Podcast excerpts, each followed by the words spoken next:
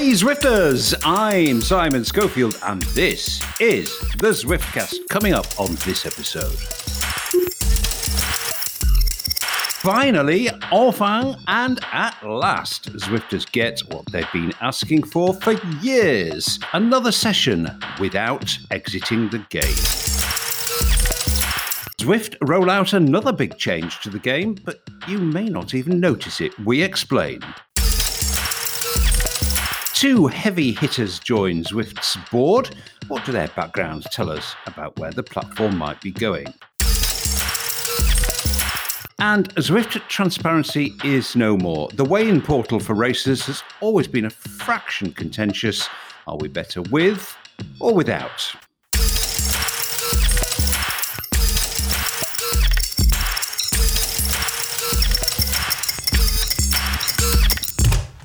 So, not only is Zwift tweaking our virtual pelotons as they change something called pack dynamics, I prefer to call it blob behavior. It's quite significant, this, and we'll be taking a good look at it later in the episode. But also, we finally get what we've been after for years. It's been near the top of the feature request list almost since Jarvis, and out of nowhere, it arrived. The ability to do something else, four big words here, without exiting the game and it's come to us not part of the normal game client update process. And that, that alone is quite big news. So, with that and lots more Zwifty chat and gossip, it's going to be a packed episode with, of course, our regular crew, both of whom are in place and poised. Shane Miller, our favourite Aussie. G'day, mate. I'm going to have to apologise for any unintended sound effects in this episode. I'm suffering from a nice case of daycare gastro. I think we'll, I think we'll spare the listeners. Um, uh, but slightly more tasteful matters. You got chicked. You got chicked good and proper by your wife. Now, before I ask you to explain, I'll just let the listeners hear your reaction. That's not fair. That is not fair. That's not fair. That is not fair. Do you know what, Shane? Life's not fair. life's not fair. But I think in this case, we are going to let you off. So, quick explanation. Uh, yeah, look, Von pulled some strings over at Specialized and scored a loaner gravel e bike for a few weeks. So, I, I, challenged her to a race up what I would call the real life radio tower climb. So, I did the quick math. It was a 250 watt e bike. Von can do about 200 watts, you know, going pretty hard. And it's only a few minutes of climb. So, I'm like, okay, let's race. I think I've got you and I was absolutely obliterated. So I encourage people to go over there and watch the video, if not for me being beaten, just for how close that climb really models the the Watopia radio tower. It's really, really close. Like the way it bends around, the gradient's about 15%. But uh, yeah, let's not speak about that result. She actually turned around at the top, came back down, and rode the rest of the lap with me. She was that far ahead. Gravel, I, I, they, I mean, I've got a gravel e bike. They are a ton of fun. Mm-hmm, mm-hmm. And also a ton of weight. Let's not forget that. Yeah, my, yeah, no, my, my, pure roadiness can't lift that thing. My arms just. Oh, yeah. So lucky we've got Von here to carry the thing around when we need to. Yeah, yeah. No, mine's about twenty kilos. They are not. They are not a light thing. Uh, Nathan, they yo, go fast. Yo, dude. I mean, I know you already come with a built-in battery, Giga Gorilla Guerra, as you're known to your very closest friends. Uh, but would you? I mean, e-mountain bikes, they're super, super popular. And, I, you know, I, I, I hear they're a ton of fun too. Would you? Would you ever? Every time I get on something that I don't have to like physically exert myself very much for, I just get really bored. Yeah. I get so bored. Like I'm not kidding. Like I go out and ride around on on snowmobiles and like I'm like, yay, fun for like five minutes. And I'm like, now what? Yeah. like, I'm like, I'm, I'm not even powering this thing. You know. Also, I think there's like five dudes on these things taking my KOMs right down the road. So I am not okay with that happening. That's for sure. There's a loop. I'm like, really, dude? Like, really, dude? yeah, no, no. There is there is some tension there. Oh, I, I, I, I'm I'm a convert. I mean, uh, not not not to to using them the whole time. I they, they are a tool in the armory. You know they are one of my many bikes. And uh, I would only say this to, to somebody who's not tried riding an e-bike. Just try riding it because they are such fun. Anyway, enough of that. Let's talk Zwifty things. It's kind of lucky you got sick, Shane, because literally, literally, as we'd been scheduled to record at 95, I checked my inbox and within it was hot news. The subject line was new feature alert, and I quote If one session isn't enough, the return to home feature will allow you to jump straight into your next activity or stop your current activity, discard it, and start your next one with those four magic words at the end of that sentence without exiting the game. Well, whatever next, boys. Surely personal pacer bots can only be days away. Uh, okay, quick reaction to this to the advent of this much, much requested feature, Shane. Finally, finally, it's what everyone has been asking for. But why the hell do they leave it off the release notes for this this uh, this month? I was going to cover the release notes of it. Here's what's changed. The biggest news isn't even on the release notes. Anyhow, we have the news now. A day after the update came through, which is super super cool. So I guess if you want to switch between pace bots, you can do that easily. If you want to switch between worlds, you can do that easily. Much much better. I think this news is only like flashbang news anyway. It's interesting but tomorrow we'll forget about it because it always should have been should there have been from there. day yeah. Yeah. yeah. Uh, Nathan, I think probably one of the most popular use cases for this is warming up for races. Oh, yeah, definitely. I mean, uh, there's a, uh, also the ability to get to the front of a pen, I think for races as well as um, for larger events too, because you can, if you didn't know, get toward the front end of a pen in a three, 4,000 person event. If there's a really big event you're going into, as soon as it opens up, jump into the pen. Boom. But then a lot of people would have to restart the game to go ride around still if they wanted to, or you just sit there and pedal. Well, now mm. you can just go go back to the menu and go ride wherever the heck you want until your event's you take your ticket at the front and then go for a ride. Yep yep exactly. so yeah warming up is so much easier now to get your you know go get your spot leave your bike there but go take your bike over around. So yeah it's nice. Uh, that's a use case I hadn't thought of. Actually, that's very clever. That's that's why you're on the Zwiftcast, Nathan. because you think of these things. Well, if it was possible that this could be more exciting, one thing that was said alongside it may qualify. This update was not delivered by the game client. That is the the usual method. It was done by some other form of witchcraft, but that could be really very big indeed because it suggests. And may the good Lord preserve us. It suggests things might be a little more agile in the future? May I even venture to dare to hope even a little quicker? Uh, Shane, do you think? I mean, I don't know how they did deliver this. Presumably, it's somewhere it's it's buried deep within the code, and somebody with a big red button says, "We'll turn this bit of the code on." I, I guess, but uh, it, it, just it enables them to try things uh, and maybe even segment those things. So only people with, I don't know, say the Tron bike you know, eight minutes thirty nine. There we go. that was a self owned. That was oh. self inflicted. I You're making you notice. Yes. So that only people say above level forty five uh, could um, could participate in a thing. Do you think? I mean, do you think they might do that? I don't believe in magic. I believe in science. So I'm not sure there's too much in this. Uh, this could be very similar to how they roll out things like the April Fools and the um, what else do we have? The Halloween specials and also mm. the event specific resources that only turn on at a certain time.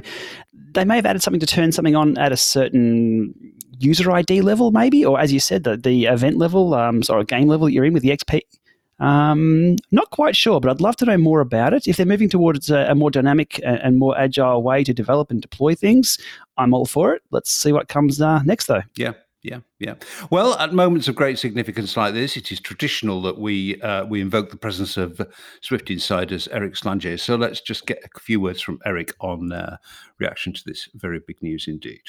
There is much rejoicing among the badge hunters for sure. Those early routes, if you're starting off with the easy ones, some of those routes only take 15 minutes, and having to sign out and spend five minutes re restarting Zwift on your PC, it's it's enough to drive you batty. So yes, I think especially badge hunters will be happy. I, I, think the other thing that it will achieve, you know, it just removes one of those sticks to beat Zwift with. If we're honest, this winter, not amongst again the whole Zwift population, but amongst you know a portion of the Zwift population, there have been a number of sticks available to pick up and beat Zwift with. This this this removes that stick.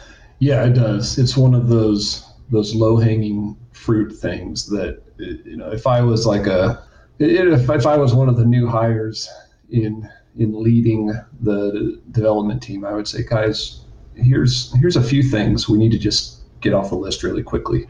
Let's let's remove let's remove those sticks. Yeah, totally agree.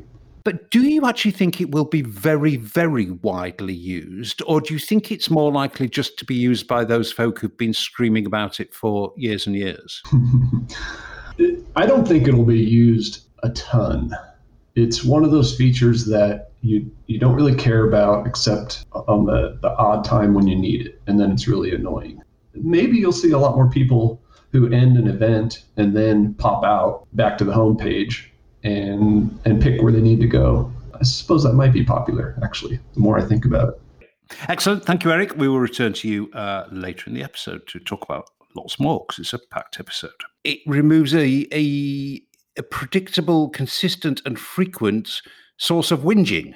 People people can no longer whinge about this. They, you know that excuse to whinge has gone. Uh, so uh, well done, Zwift. We're pleased. Okay, well, later in the episode, I have a longer chat with Wes Salmon, senior games guy at Zwift, about the changes to pack dynamics or blob behavior, as I much prefer to call it.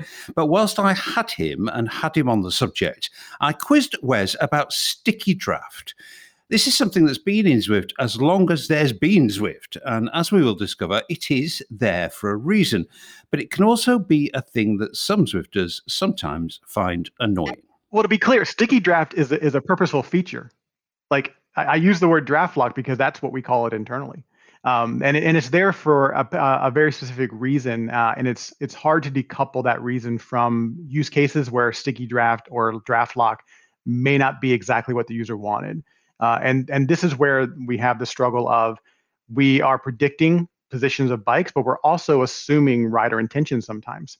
Uh, and sometimes we we can't get it right uh, because we just don't have enough information about what the rider really meant to do. Yeah, in other words, sometimes you're you're very grateful for the sticky draft, and that you know, a, yeah, exactly, a cure for what? for the tiny use case that could be worse, could could worsen things overall. Is that is that the point?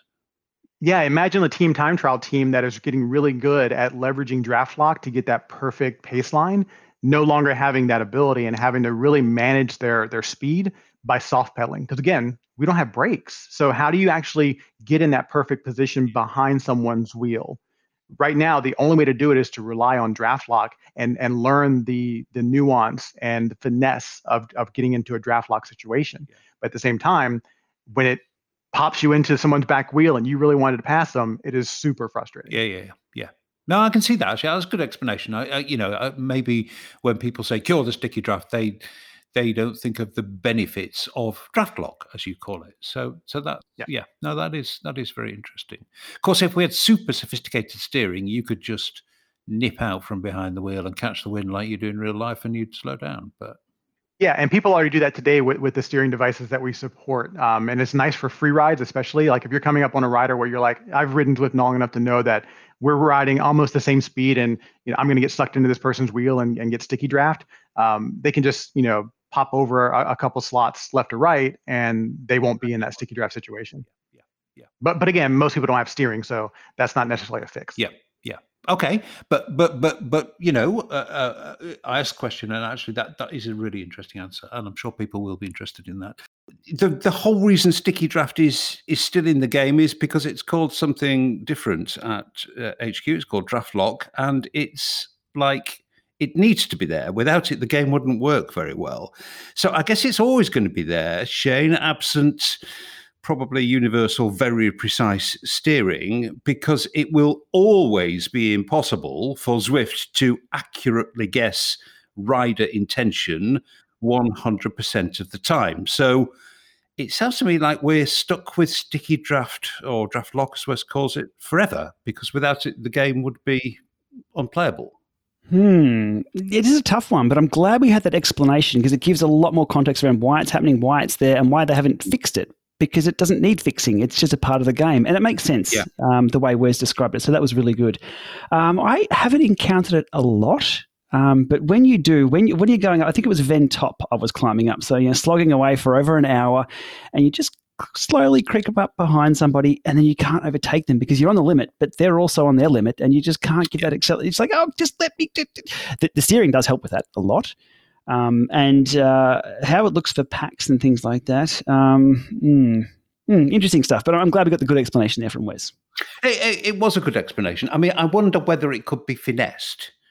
You know, I, I always, if, if, always. Yeah, yeah, yeah. You know, they could be like you just need a two less two more watts to get past rather than mm, at the moment. Mm-hmm, like 10 or 20. I mean, the reality of the way Zwift would work if you didn't have something along these lines, if you really think about it, would would be no interaction. You wouldn't interact with other avatars really at all. I mean, what else are you going to really do? Now, other than well if you're going to try and draft behind an avatar your avatar moves to behind this avatar and how do we figure that out well by how hard you're pedaling, how many watts you're putting out compared to the avatar that's in front of you. So I think that there's definitely finessing and how is it impacting your intention?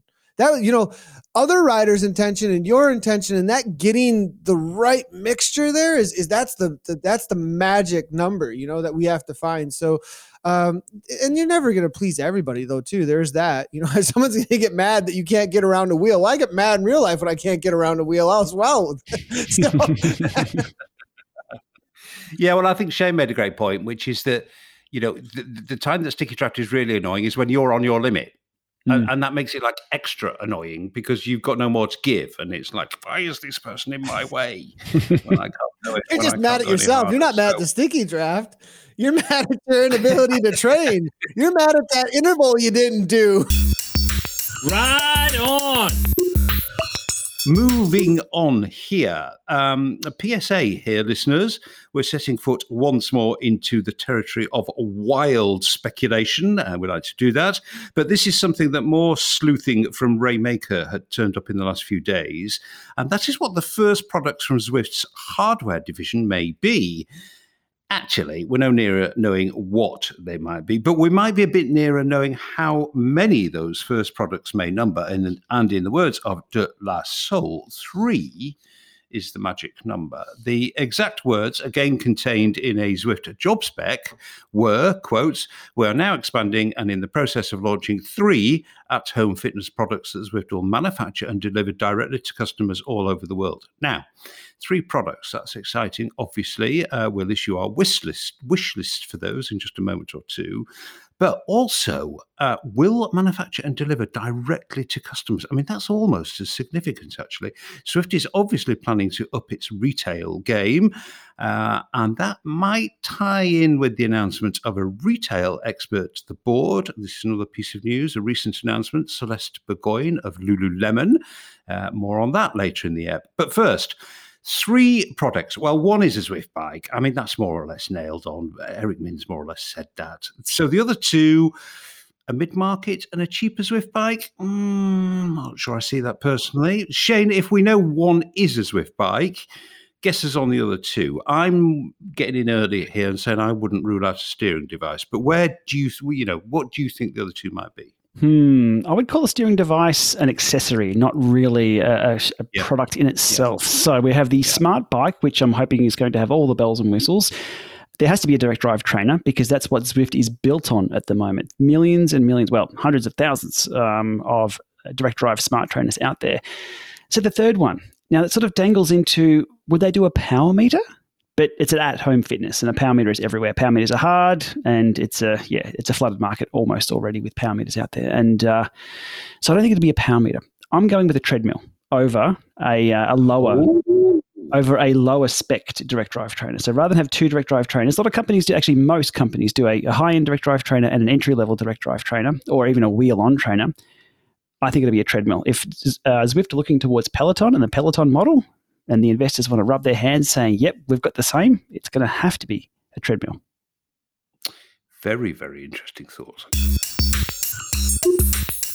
Eric, welcome back again. If you if you had a magic wand uh, and you could breeze into uh, Zwift Hardware HQ tomorrow and say, "This is what I would like you you to make for me," what what would that be? I'm going to go with pretty boring answers, and that would be two new trainers and what what I'd like to see Zwift do is first create a budget wheel on trainer that hits a, a really low price point but works well. Right now, the only really the only decent wheel on trainers are five hundred dollars, and that to me seems like a silly high price considering considering how basic the trainers are. If you could get a wheel on trainer for like 300 bucks, 350 bucks, I think that would be I, I, think that would help a lot of the the new Zwifters who have hopped on with classic trainers because of budget constraints, and, and getting them to that that interactive trainer phase, which I think is so important for a, a good Zwift experience. But I guess that the strategy that would have to be done there, and I, I can see, I can see why that's a really good idea because it just removes, or doesn't remove, but significantly lowers a barrier to entry to to the Zwift universe. But one assumes that if that was possible, then other other other manufacturers might have done it. So if Zwift were to do that, then they would effectively be subsidizing the hardware to uh, to attract a subscription. When does the math on that start stacking up? That, that's the question for the the guys with with much bigger brains than me at Zwift, but but I do think I mean that you, you know they've calculated the value of a customer over there, uh, and even just you know even just keeping a, a customer for a year, uh, I think is worth a worth a lot, especially as they start to expand what they're offering and you know selling stuff besides just a subscription, uh, you know, apparel and and these trainers and who knows what else. There's there's a lot of options there. Well, I mean, e- even if they were subsidising to attract a, a long term customer, then that's not an option that's currently available to them. So that, uh, that's a really, really, really interesting choice. Give me your second. I don't know. I'm, I'm, I'm in a budget mood today. So I would like to, I, I would love to see Zwift release a budget direct drive trainer like the, you know, kind of like the Elite Suito or the, the Flux, where they're in, you know, those are in like the $800 range but if Zwift could mm-hmm. Zwift could do something in the seven to eight hundred dollar range that's super easy to set up. It comes with a cassette if you want it, or you can order it without the cassette. Just make it super simple, make it reliable, and and yeah, another interesting choice. Uh, kind of optimize the and just just just that bit cheaper enough to make it attractive. Um, uh, to answer the question, which I, I, think will be the one that w- I would have, which is why would I buy a trainer from Zwift when I can buy a trainer from Wahoo and Tacx, who I know make great trainers and have been making great trainers for a, a good number of years. But if it was 150 bucks cheaper, well, then that that that question could be easier to answer. Another good choice, Eric. Excellent choice. Yep. Okay. Thank you. We shall return to you shortly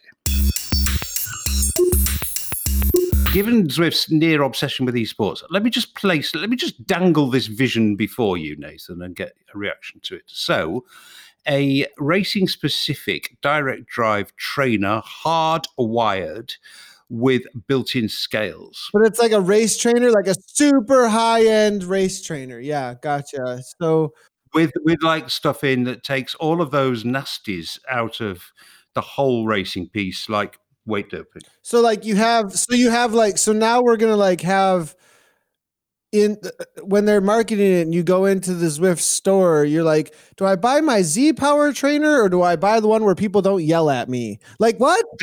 like, like seriously? Do I buy the one where everyone questions what the hell I'm doing and what do you weigh and blah blah blah blah blah? Or do I buy the one like over here? So essentially, like that lets me that lets, lets me think I'm a better rider than I am. Yeah, yeah, yeah, yeah, yeah.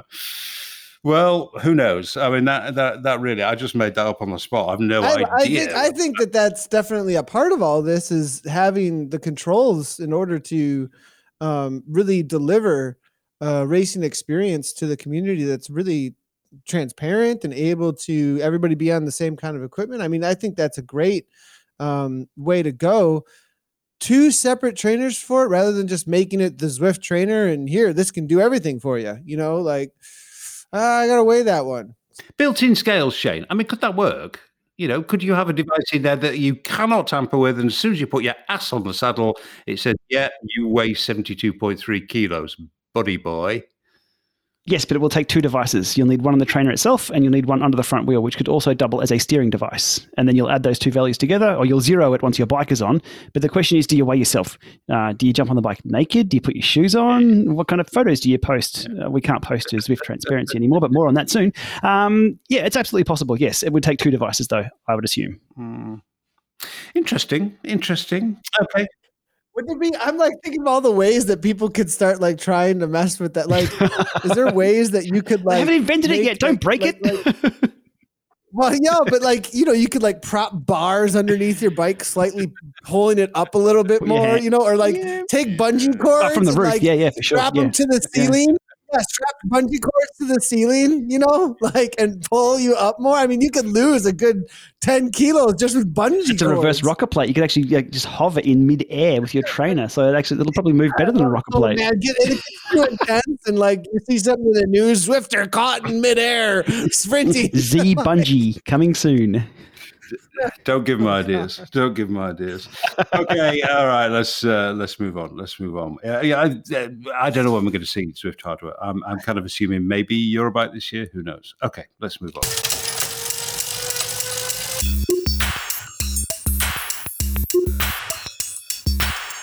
Uh, all right, blob behavior. Uh, another big change to the game, but a change that's kind of big but not so visible. Although we will get the esteemed views of Shane and Nathan on that in a moment or two when we've heard from Wes Salmon, who can give us lots and lots and lots of really lovely detail about the refinements that have been made to pack dynamics. Let's actually start by kind of defining our terms. What do we mean by pack dynamics? how all the riders around a particular rider behave. So if I'm one rider in a group of 20 other riders, those 19 other riders that I'm with will need to be predicted by my game client based on the data that it receives from the server about all of their different positions, their different changes in speed, their changes in power output, and the pack dynamics is all determined by the client. Previously, before the changes we most recently rolled out, uh, a lot of the work that was done to make sure that packs were smooth were allowing for a lot of wiggle room for riders and information about riders. So if a rider is in uh, another part of the world and you are getting information about that rider, that information may not be as high fidelity as someone who's in your local town riding with you. And we didn't want that one rider across the world to jump all around on your screen and just behave erratically. So we we gave a lot of leeway uh, and we smooth it out pr- pretty regularly. So, in other words, me uh, riding as the Zwift podcast, as I do at the moment, it's my machine that is predicting where all the other people in the pack might be around me, and and and that's basically using witchcraft and algorithms and stuff. It's it's it's not actually getting the direct information of where that rider is in relation to me. It's it's it's sophisticated guesswork. Yeah, and, and and if you think about how the game behaves, um, we have uh, frame rates uh, where most riders are riding like 20 or 30 or 40 frames per second, and each frame your game client has to predict where everything else has moved to from frame to frame. But the server is only telling your game client about the real information about all the riders around you, um, uh, maybe five, ten times a second. So there's there's a gap. So the prediction I'm talking about isn't a significant amount of time. The prediction I'm talking about is that time between server updates where the server says, "Hey Wes, Simon's bike is here. He's doing this speed uh, and he's doing uh, this power." Uh, and then I'm gonna I'm gonna come back to you in 100 milliseconds. Uh, that, that's the server talking to me. And then 100 milliseconds later, the server says, "Hey Wes, Simon's here. His bike is here. Uh, his speed is this, and his power is this." That 100 milliseconds, uh, I may have had to a render you know 40 50 60 80 frames depending on the quality of your machine and the game client needs to predict all of that gap. And that's the prediction i'm talking about. So pack dynamics are based on a whole series of very rapid calculations and some concrete information from the server. So which bit of it have you improved and what's been the effect? So the, the changes we made specifically for this release was to improve the information the server is sending to each client. Uh, like I said before, the the amount of wiggle room we allowed for high latency connections was being applied to pretty much everything around you. So if there was a situation where some rider they had a a machine that was lower end and had a very low frame rate, and and we have a lot of riders that are running at a really low frame rate, like less than 10 frames per second sometimes. Um, if that rider could not update their information to the server fast enough or did it in an out of order way or with a, a way that the timestamps didn't make sense, then the server would see that data and send it to the clients. And the clients would say, wait a minute, this data doesn't make a whole lot of sense to me. So instead, we're going to basically say, okay, we're going to keep predict, predicting where this rider is going forward so that it stays smooth. So visually, that rider doesn't pop in, pop out, zigzag, do all kinds of weird stuff. The work that we did to um, predict out further to compensate for these types of uh, situations, we've reduced significantly. We'll more aggressively move that rider to the right position, but it, do it in a smooth way. So there no longer will somebody like kind of surge to the front and get out in front of the pack, and you're like, how is that person breaking away? They're not putting out power, and then that person would snap back into the group like three seconds later. Hopefully, that person would have never pulled away in the first place because the new system is going to be holding them into a, a position that makes more sense based on the data we have. Right now, before this patch, we had a bit of a washing machine effect where riders would kind of move in and out in a weird way. And like if you were to see this on TV out of the, the you know out of your periphery, you wouldn't think it was a bike race because it was behaving weird. Like bike races have a really school of fish feel to them, where everything is kind of in sequence and nobody's talking about it. It just happens. We're, we're going for that type of a, a behavior, um, and it's the artistic style of how Zwift packs work, and we're trying to improve that. So, in answer to the question, what will Zwifters have noticed? The answer probably is not not much because things are more like they should be. Yes, hopefully if if we did our job well, they will notice very little in change. They will just feel like it feels better or more natural. Yeah. Out of all the things you could have done, Wes, why choose this one? This one has been a thorn in our side for a while. And again, I mentioned the artistic aspect of Zwift packs, and it's been one of those things where, you know, if you put uh, a bike race on TV that's a real race and it's the helicopter shot and you see it, you know what a pack looks like. Our goal really is to get Zwift to that level of like that identifiable aspect of how a group behaves as a group of cyclists. The goal really is to make these packs something that people don't notice. They just accept that this is normal. This is this feels right. So so that that was really the main motivation was to get the whole like this pack is behaving erratically out of the equation so people can focus on riding and spending time with their friends you know enjoying the scenery hitting their numbers and their workouts and not worrying about the fact that they're in a video game that has to do a lot of like you said black magic to figure out how things should be positioned on the screen. Part aesthetics part experience. Shane now you probably uh, in between bouts visiting the smallest room in the house over the last 24 hours you've probably not had a great deal of time on this yet but what have you observed, or what would you predict would be the um, the results of this change? Yeah, look, I welcome a change like this. And as I've said before, cyclists are the biggest critique of other cyclists because we spend so much time behind other cyclists. We know how bikes move, we know how bums move, we know how legs move, we know how shoulders move and handlebars and everything like that. And if we're not on our bikes, we're watching bikes on television, which is exactly the same. We know how packs move. It's more of a, as Wes said, a sort of school of fish effect rather than the washing machine effect. That's what we're used to seeing. And as soon as you see something that's not quite right, you can identify that so fast, within milliseconds, faster than your computer can ping the Zwift server. So this is good. This is good. And what we saw in my test event that I ran through with uh, was the tour of Watopia or tour of Zwift, uh, one of the events they enabled this for. Um, it just looked normal. So my visuals of that, I'm like, oh, here's what's changed. Oh, kind of looks like a bike ride, I guess, with a few people because it looks normal. There's nothing really much to describe. So hopefully that's what it's all about. Now with this rolled out across the board um, with a recent update, uh, I haven't jumped into some Pacerbots rides yet. I'll be doing that in the next few hours, um, but I'm hoping that's exactly what we get, and it just becomes the new normal. Yeah. Yeah, aesthetics. I mean, let's mention this word because uh, I mean, where's where's fessed up there? You know, um, a lot of this is is how it looks, you know, visually more appealing. And if you put those things together, it means Zwift will look better on TV as well as to, to Zwifters looking around the pack um, when they're actually using the product. That's a good thing, I think. I mean, we're fans, as uh, Shane just said. We'd like to see Zwift looking as good as it can. But it does raise the question of uh, marketing needs, i.e., looks good on TV, versus user experience improvements.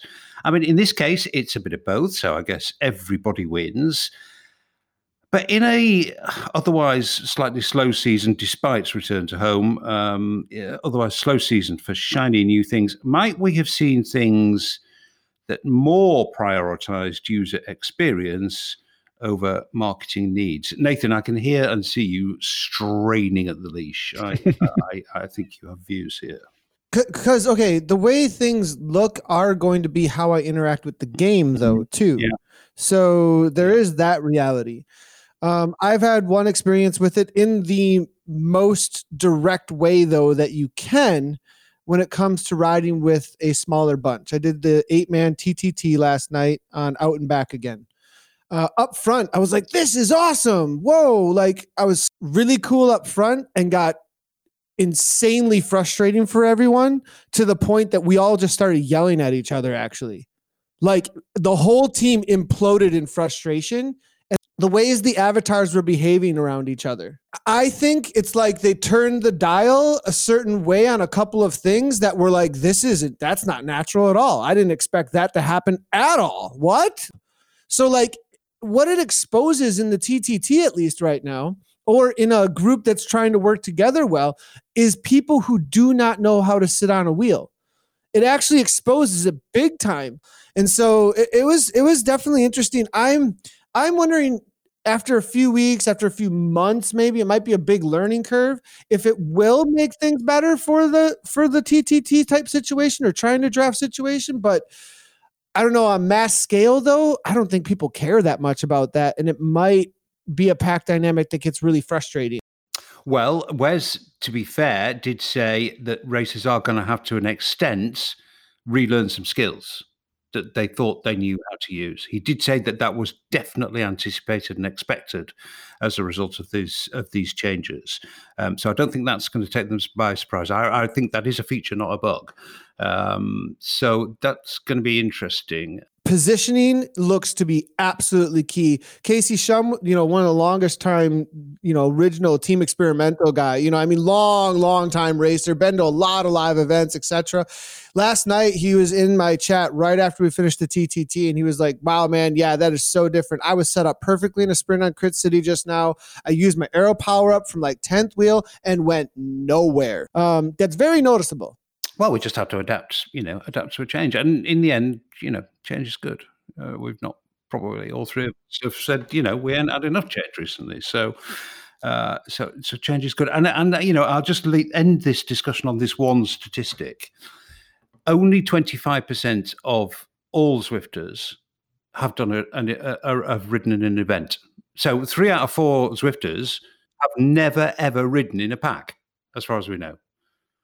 So you know, three out of four Zwifters will will, will literally couldn't give a fig. Because yeah, that's true. But then are, are a lot of these people using pacer bots? Are they jumping in with groups when they're out and about too? You know, and is that gonna you know, so ad hoc, and, and there'd probably be a, a difference there. And, and with the consistency of the pacer bot needing to hang on, I was hearing reports that it was harder to stay amongst the pacer bots, amongst, you know, and this was just one thread I read last night off, you know, oh, hey, somebody's doing a ZVA type thing over here. So, you know, it was, it, but there was definitely reports that um, trying to hang on was more difficult amongst some of the pacer bots. Well, we'll keep an eye on this. I mean, um, as as Zwifters get used to it, and as it's, uh, I mean, it's already rolled out universally, but there will be, of course, you know, you get that thing where some people won't have updated, so their behaviour might be under the old model, and you might start to see some glitches as a, as a result of that. Uh, interesting one. We will keep a close eye on how it develops.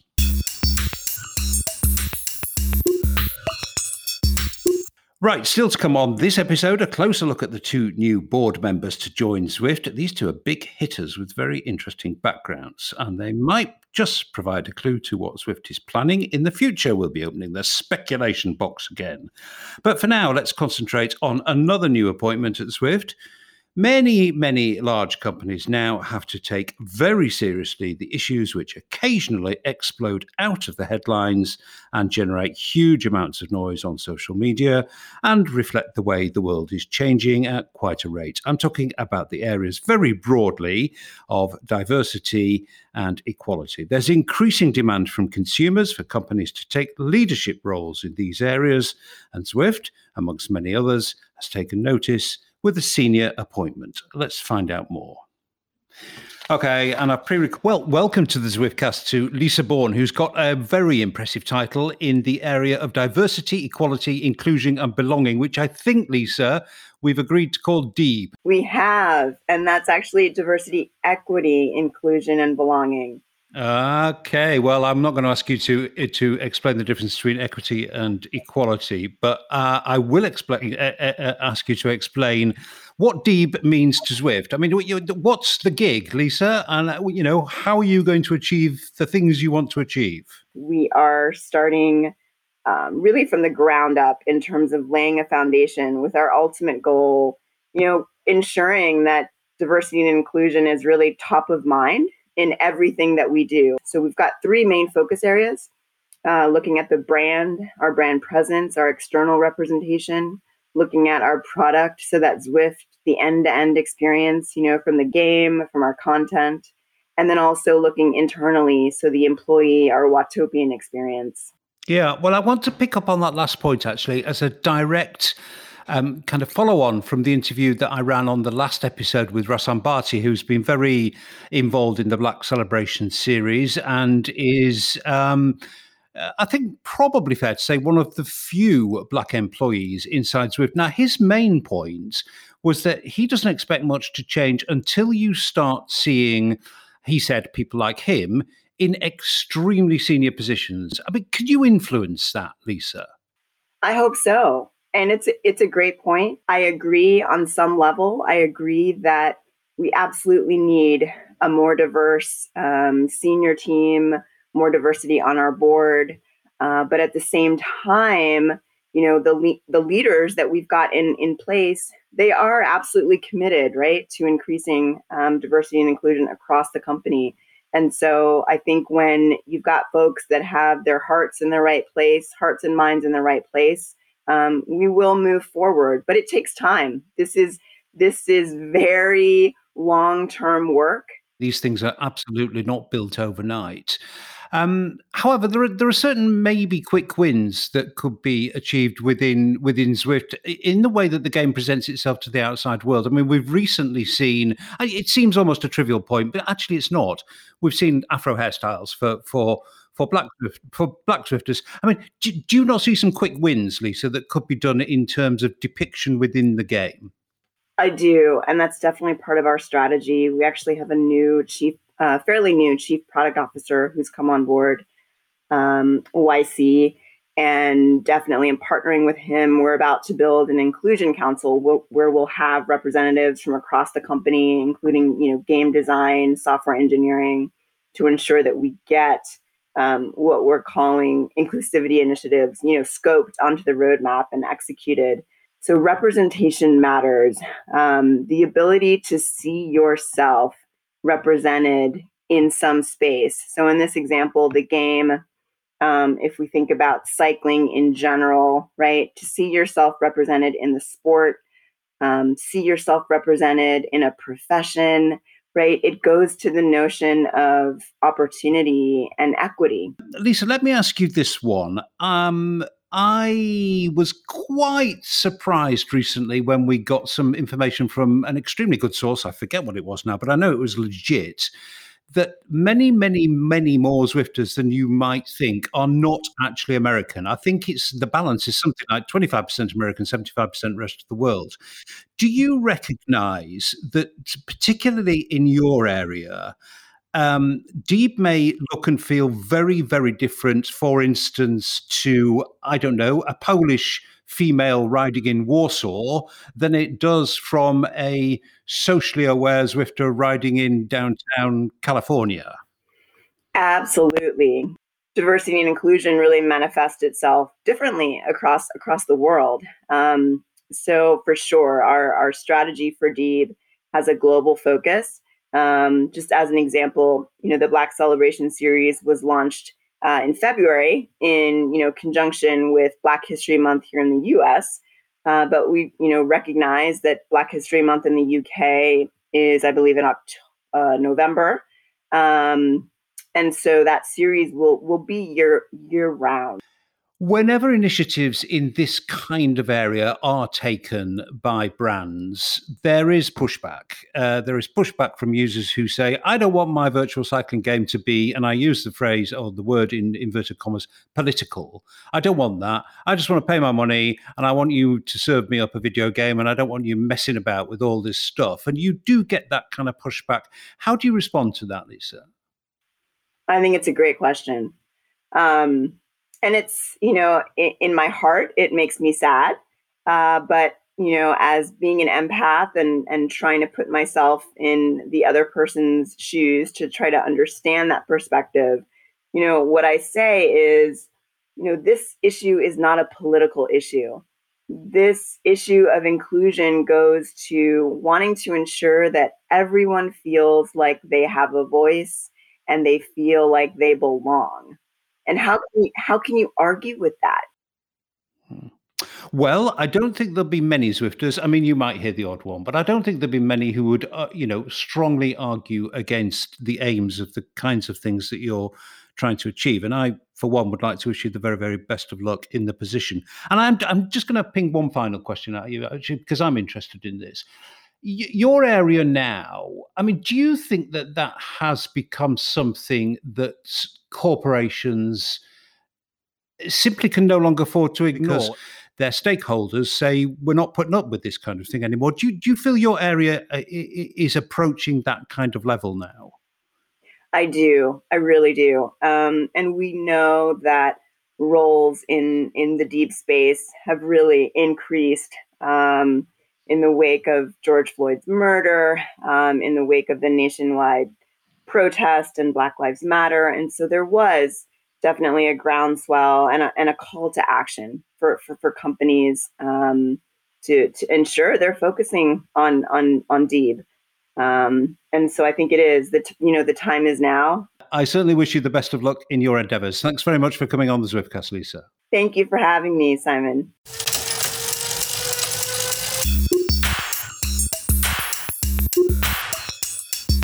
And two more new names to Zwift. Eric Min, the CEO, has recruited two new members of the board, and this pair have glittering resumes. Patrick Pichette, like pretty much every one of the advisors to and investors in Zwift, is a Zwifter. He's a Canadian who now lives in London. Pichette studied at Oxford University before getting a job at McKinsey, the classic proving ground for corporate stars on the rise. He spent much of his career in North America, where he was Chief Financial Officer at Google for seven years between 2008 and 2015. Yep, he was in charge of the money, and much more actually, for Google as it grew to be one of the most powerful and profitable companies in human history.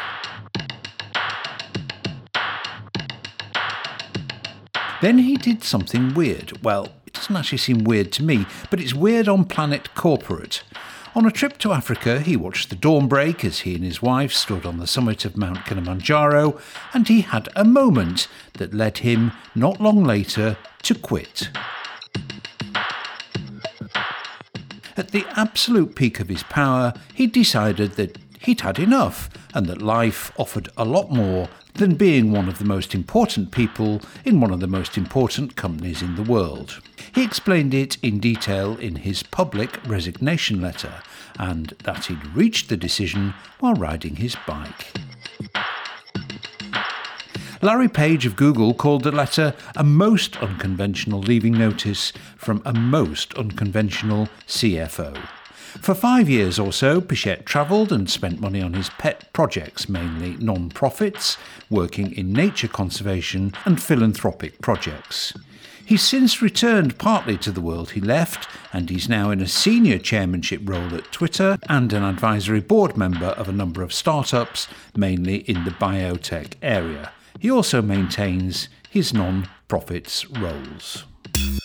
Right on! Uh, well, chaps, this is one interesting dude. I mean, any company in the world would be delighted, beyond delighted, I think, to have him advising them. And he chose Zwift. Um, Eric, uh, welcome back again. I think it's really uh, difficult to underestimate, or is it overestimate? I always get that wrong. But anyway, um, yeah, I think people will get my drift or, uh, when they hear the remainder of the question, which is, you know, the, the importance of the product itself in the process of attracting advisors and investors to Zwift. Yeah, I agree. Uh, you know, it's easy for us to complain. I think as as longtime Zwifters, we we complain about slow development or features that we've been wanting for a long time. But I think really this last year has, you could say, it's put Zwift on the front of of a paradigm shift in the cycling world. I mean, that's it. Maybe that sounds a bit extreme, but I don't think it is. I think. Uh, I think it's been a massive move, and any cyclist who's paying attention sees that. And cyclists are passionate about about their sport. And if you're in a place like like Patrick is, where you could heavily influence the this industry mover and shaker like Zwift, uh, I think it'd be hard to stay away it is the Xerox of indoor cycling. It definitely is. Oh, let's just forget Peloton for the moment, but absolutely, it's uh, it's the Kleenex of tissues. I've said it before. It's the Xerox of photocopying. It's the Zwifting of that's what you do indoors. Um, it's one of the biggest names uh, aside from Peloton. Um, I couldn't find Patrick on uh, the Zwift app, the companion app. I was looking for the kilometers that he's done, but I could not find. So he's obviously Zwifting under a pseudonym. Um, what would be interesting is if he actually is on Peloton too, because I think Zwift have a lot of eyes and a lot of focus towards the Peloton model. I wonder if they're coming with knowledge of how that all works as well. Hmm. Well, you would think that these investors, who are generally smart, hard-headed people, would uh, would definitely keep a, a, close eye on the opposition. So, um, who's to say they don't they don't have accounts on both? I'm sure. I'm sure they would. Uh, but Nathan, I sort of had to pinch myself when I when I heard about this I mean, this guy's the former chief financial officer at Google, right? You know, I mean, they don't make many of them. Um, Zwift has come a long way in a short time. Yeah, I, I had the same exact reaction. Was like, wait, did you just say Google, Twitter? Yeah, yeah, like, yeah, okay, wow, we're definitely in the same playing field now. If there's, you know, that's, uh, you know, and it goes right along with you know, are you tweeting, you know, kind of a thing. Are you know what I mean? It's like it's the same are you, the same space with that branding that you're talking about of like are you Zwifting, you know? And so yeah. um you know where are you did you do a google search you know what i mean like that's the same kind of thing so I, I, and that's it definitely um makes me smile thinking of like wow you know, they're probably what a ride. And now where are we going from here? yeah, absolutely. I mean, I mean, there's all that stuff, and I agree with both of you about the power about the power of the brand, but the quality of the people that are now being attracted to the Zwift board is is something else. I mean, you know, like you don't, there aren't many, and not, uh, uh, you know, there have never been many chief financial officers of Google. Uh, of a company that has come to utterly dominate its sector. Um, interesting, really interesting. As is the second appointment. Um, Patrick Pichette has definitely got experience of scaling companies up quickly. Uh, he was also involved in over 200 acquisitions that Google made. So that's going to be an interesting one to watch, as is the second appointment. Celeste Burgoyne is the president of Lululemon, the high end athletic apparel retailer, and also the owner of the Mirror at Home fitness product. More on that in a moment. There's another Canadian connection here in that the company is based in Vancouver, and Burgoyne has spent almost 15 years there in a variety of roles. She has extensive retail experience over 25 years, including at Abercrombie and Fitch. Burgoyne lists road cycling as one of her interests, and although we don't know for sure, we're pretty certain that living in Canada, she'll be a keen Zwifter. Now, the mirror, this is a very clever at home fitness product. It's a slim sheet of glass that doubles as a mirror and a screen. Live fitness classes are streamed to the device, and you can use it to mimic the moves the instructor is making. It's kind of like Peloton for yoga. That's probably not the most accurate description, but you get my drift. It's also Peloton level pricing. The device itself is over 1500 bucks and monthly subs are another 42. The mirror business was acquired by Lululemon in 2020. A retail expert, Eric. I mean, combine that with that line in the job spec about manufacture and deliver directly to customers. And it's kind of hard to escape the conclusion that Zwift is planning to up their retail game in quite a big way. Here's my concern, Simon, and I'm I'm sharing with this sharing this with you privately. don't don't tell anyone else. But I I have I have my doubts about Zwift's ability to to handle the logistics necessary in order to to bring these products to market and and deliver them worldwide. Um, and and here's why I have these doubts, Simon, because I have been waiting for months now for them to get large socks in stock, and they still are not in stock. I checked today; it's a travesty. And if they can't do socks, can they do a smart bike? I, I, I could see how that would be very upsetting. This will be very interesting. Um, doing this in one country, say the US, is one thing. Doing it out of Europe, maybe another. Doing it in the UK only is another. Doing it globally, direct to consumer, that's a massive, massive uh, take on. Especially, you, are going to have to have presence in every country you're doing this. You're going to have to have service departments. You're going to have to have expertise on feet on the ground doing this. This isn't just one of these. We've got one factory in Taiwan. We're going to ship from there. We're done. No, no. This is going to be massive. So. Yeah, eh, we'll see. We can't even get a foot pod in Australia. So, getting a smart bike, mm, work to do there. I think uh, Nathan, this mirror device. I mean, I think you perhaps more be more familiar with this than others because I think it's only available in the US, but it's a hell of a clever piece of kit. Um, and again, we don't know whether Celeste Burgoyne has been involved in the mirror business or whether Lululemon just bought that as a bolt on and, uh, you know, they just, the, the, people who ran it before run it now. I don't know. But again, is this a signal? Could Zwift be thinking of a streaming business a la Peloton? Um, that's a lot of ramp up, is what I'm thinking. I mean, that's who. How far down the road are we talking? You know, but okay, there's a lot of focus on the companion app. It gets a lot of updates. Uh, well, I mean, so and is it easier to do that? You know what I mean? So that's um that's an interesting one. That's for sure. Um and being able to the interactivity right in front of you on a device that's like can connect to your bike. So yeah, it makes a lot of sense. I'm just looking at it now. Um, my first impression was WTF? How much for just a mirror? And then I scrolled down to see what it actually did. That's pretty cool. I it's it's, interesting. Um, it's definitely outside the square. But then seeing what it actually does, yeah, performing um, the same running motion, the same step motion as somebody on the screen, and you mirror them that's a pretty cool thing. Um, not for me. Um, I'd like a cycling one, um, but um, or maybe one of the dancing llamas or something that would keep me amused. Interesting, interesting. No, well, no, we've no idea how successful it is. I mean, it, it, as far as I can see, it's not available anywhere else except the US. So you know, maybe maybe it's been slow to take off. It's clever. It's definitely clever.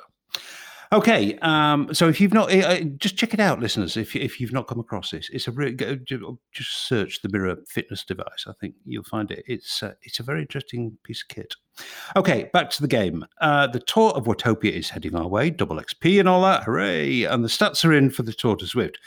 Almost a quarter of a million Zwifters rode at least one stage, and over 90,000 completed the entire tour. Uh, those numbers are roughly double the numbers of the 2020 tour and confirms once again, as if we needed further proof, that the number of subscriptions has gone through the roof in the past year. Zwift are still not and probably won't until their IPO disclose the number of active users. But in that interview from Psychology, Eric Min did say that 3 million accounts have been created. Um, he also said, as I referred to earlier in the episode, that around 25% of the user base has ridden in a group event. So have we have we hit the magic million of active users? Uh, here's here's my logic. Um, it's not very good logic, but here it is. A quarter of a million, give or take, rode at least one stage of the Tour de Zwift. If we assume that everybody who has ever ridden a group ride, and I mean everybody, rode at least one stage, we could, by some very hillbilly maths, get to a million active users. Um, pointless speculating because I don't think we will ever know. Well, not for several years hence, but interesting. Um, all right, more Wes. More Wes is always good. Is the fence fixed? Well, uh, it might not be completely fixed, but it might be better as a result of all those complicated pack dynamics changes. How so? Wes will explain. It's one of my favorite subjects. Um, the, the fence itself is based on a lot of these same behaviors where each client gets information about all the other riders near them. And in the situation of the fence, the rider that matters most is that ride leader. So if I'm a game client and I'm riding in a ride with you and you're the ride leader, and then there's 30 other people with us, uh, my game client needs to not only know where all the other riders in the ride are so that they can position them properly, it also needs to know where's the ride leader and then where's that ride leader in relation to me? Because my game client needs to now predict or project the fence on my screen because my fence that I see is not the fence that another rider in the ride sees. The server isn't creating the fence and, and projecting it onto everyone's screen. That's all done based on the client's information that the server sends it about all the objects around it. And for the fence, that object, the most most important object, is the ride leader. So with the work we're doing to improve how all of the information we're getting to these clients is uh, more robust and uh, more ideal for fine-tuned positioning, the less likely we're going to have bad information about my position in relation to the ride leader. And that's what in, typically caused the fence to behave poorly. There was some mismatch in data between the ride leader and a rider, and that rider would be in a, the correct position in the pack, but for some reason would think the ride leader wasn't near them. And so they would project the fence behind them and get kicked out of a ride.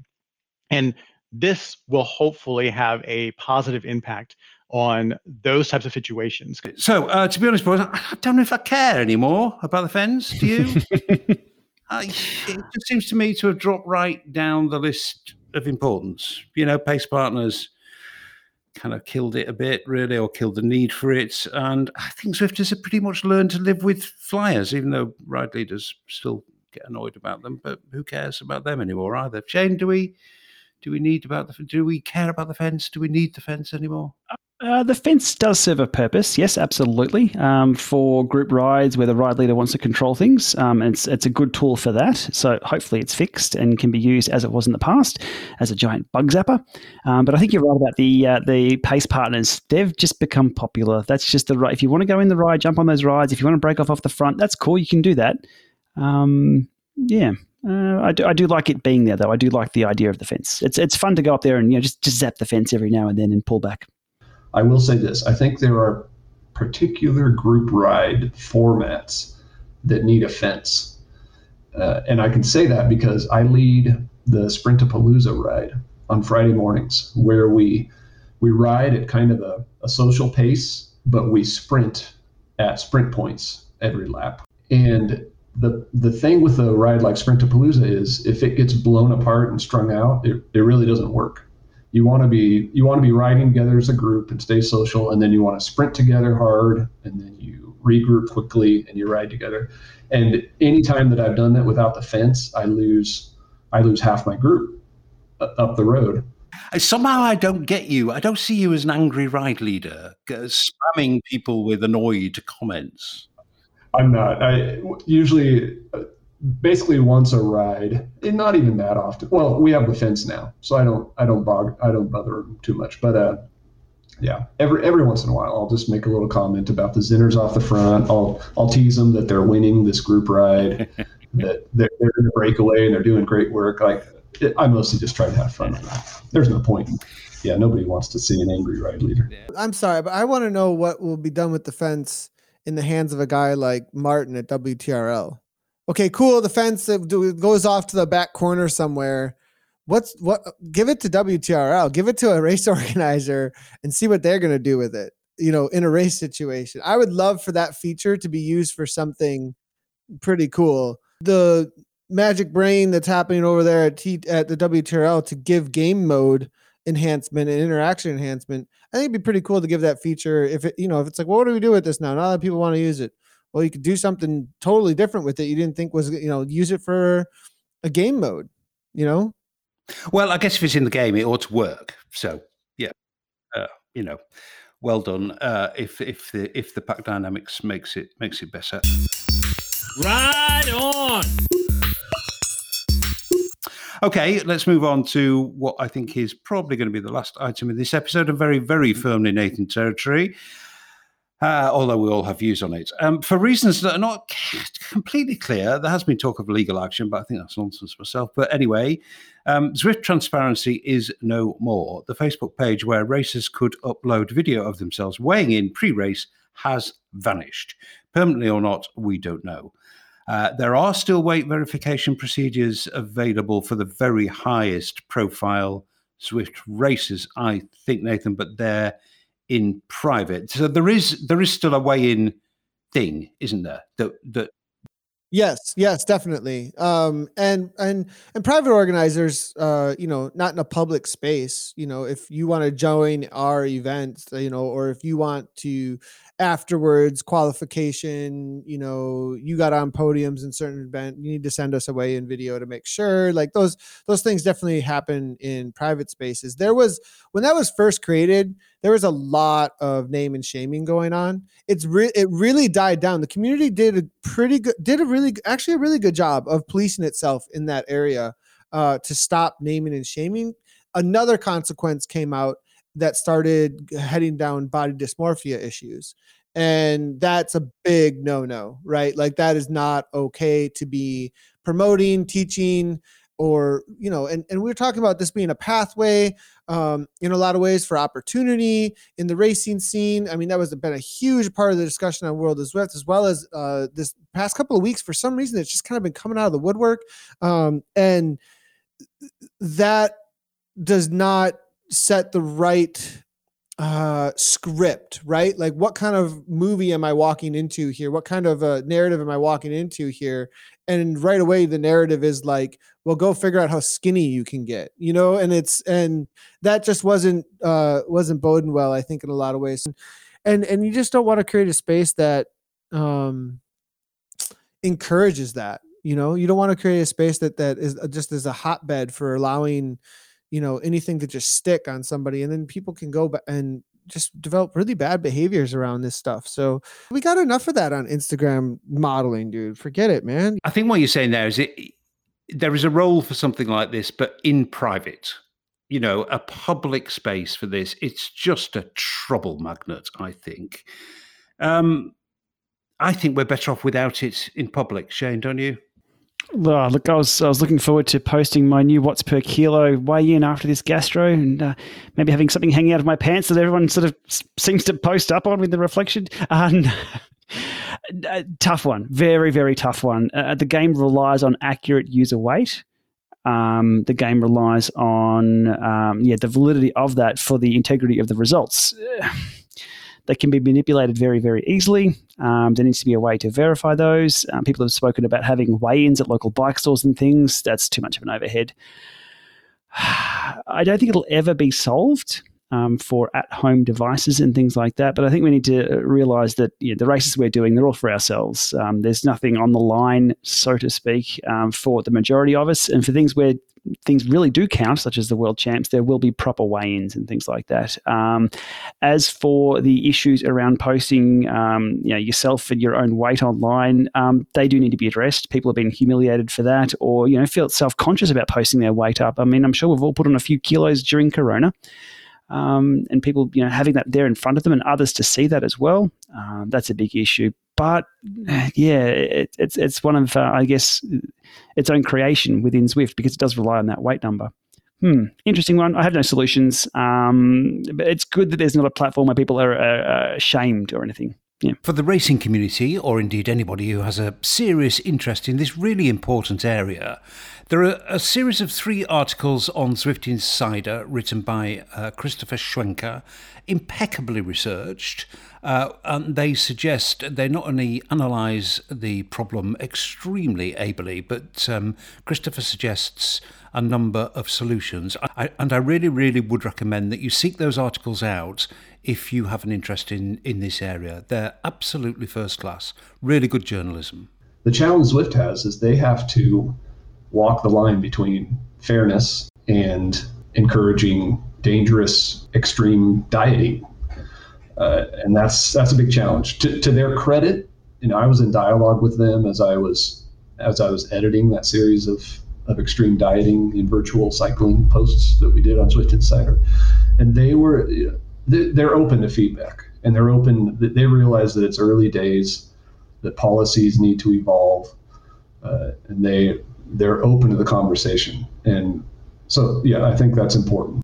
And to underline the point Eric just made there, actually, um, literally uh, a couple of hours after Eric and I had spoken and recorded that interview, uh, Zwift announced changes. And one of the changes was uh, very much along the lines of those suggested by Christopher, which was reducing the weigh-in window, uh, shortening it. It, w- it, was 24 hours, which a lot of people conceded could lead to um, dangerous behaviour, and that window, that weigh-in window, has now been shortened to two hours. So there's definitely action in this area, and uh, I think the Zwift community and the company deserve um, credit for working together on this.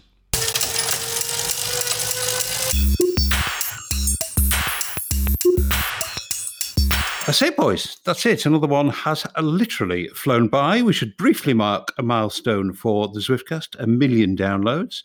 Thanks very much to everyone who listens and supports us. So, Shane, apart from frequent visits to the small room in the house, which I hope are getting frequent, and apart from struggling to keep up with Von on her e bike, uh, What's happening with you, fella? Uh, always busy, always busy, and more busy behind the scenes at the moment. We saw last week the um, Speedplay Power Meter announcement from Wahoo. So that's a new product. Now they announced the Speedplay Power Meter, but didn't launch it just yet. But I have one here. They're getting the data from the Llama Lab testing that I've been doing, um, some outdoor rides. So a lot of outdoor rides with that. And as always, a teaser. Something big is coming next week. So you'll have to subscribe and wait. Mm-hmm. Yeah, in that space, in that space, there is, you know, uh, without, I'm not going uh, uh, to, I'm not going to solicit you to be too specific and breach confidence. If you're a cyclist, if you're a cyclist, you will want to know about this product for sure. If you're a cyclist, I won't say what space it's in. It could be anything, but if you're a cyclist, you'll want to know. Big release. Um, do I call it a game changer? I think I will. There's going to be a game changer next week. Look out. Interesting. I think not only if you're a cyclist, but also if you're a Zwifter. Actually, I think both cyclists and Zwifters who are usually one and the same, but you know, there are perhaps people who are just Zwifters. Uh, they'll be interested in this too, I think. Nathan, um, I've been meaning, it's been on my list of like stuff to cover on uh, my list I keep of these things for the next episode to do WTRL because it's, you know, the success is just immense of that. And I will do a wrap up actually probably in the in the next episode. But again, I guess that uh, both riding it and commentating on it has uh, has been your focus, really. Yeah, there's that. We're looking forward to the release on April 6th of season three of the Zwift Racing League. So uh, we're ramping up toward that.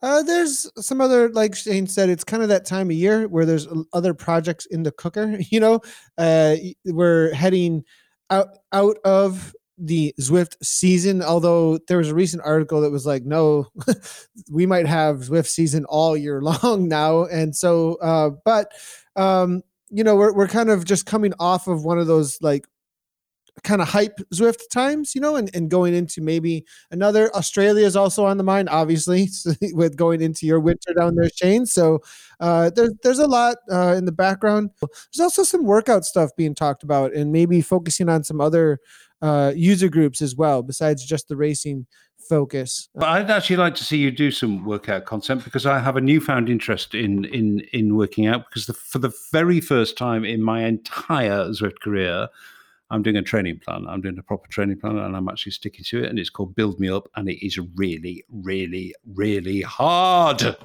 It's too hard.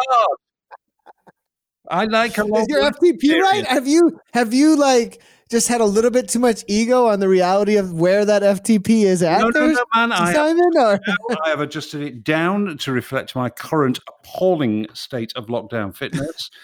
Uh, uh, it's a it's a reasonable FTP. I didn't do a test because I hate those things, but I I know what my I know where it's sitting. I know where it is. wait. So between the three of us, who has the Tron bike? Who's fit? Like, wait a second. Are we learning something here about the amount of Zwifting that Simon really does?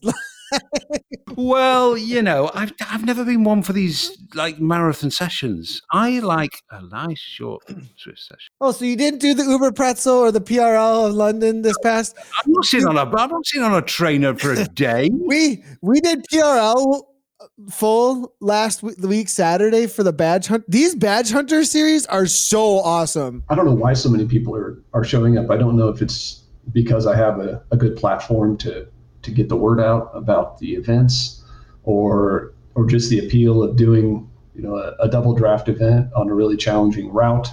I've been I'm, I've been over the moon in terms of the uh, the success of them all. It's it's been super cool to hang out with all the writers, especially on Discord. We've been on Discord voice chat, just chatting away. Time flies by when you've got people to uh, to joke around with, for sure. And essentially, it just became this gigantic conga line up Box Hill over and over eleven times, guys. It was that was quite the quite the effort. Yeah, it was intense. Oh yeah, no, I've got better things to do. Yeah, at the moment. Yeah. mm. What's your What's your FTP? What's your FTP right now? You got better things to do. No. yeah, go, go get the e-bike. Yeah, gotcha. Go get the e-bike. Anyway, listen, build me up is hard. Take it from me. It's hard. Does it have an e-bike But I- built in? I mean, you could just. Yeah, well, out, well, out of the three of us, I was like, e-bike. What e-bike? PRL London, eleven times. Anyways, build me up. Build me up. I, I'm trying to build you up now. I'll change the conversation. We're gonna build up Simon. Everybody, come on. It's really hard. I don't mind the work intervals as long as they're like punctuated and separated by you know relatively long rest intervals. Okay, but when you're doing when you're doing in an entire session, the work the work to rest, work to you know to recovery is like two to one. Halftime. Yeah, halftime. All of them. Oh, that's a good session. That's a good. That's too hard. It's too hard for me, anyway. Anyway, I'm gonna I'm gonna do it. I've got a one hour forty five session. That is a marathon for me. That's scheduled and will be done after I've finished editing this. So stop talking, and that means I'll have less to edit, and I can go away and do my duty and um, pay homage to Shane Bloody Gaffney, as I call him. Uh, nice to hear from you, boys. Um, uh, thank you very much for your time and support. Cheers, thanks guys. Next Cheers. time. Goodbye. See you guys. Cheers.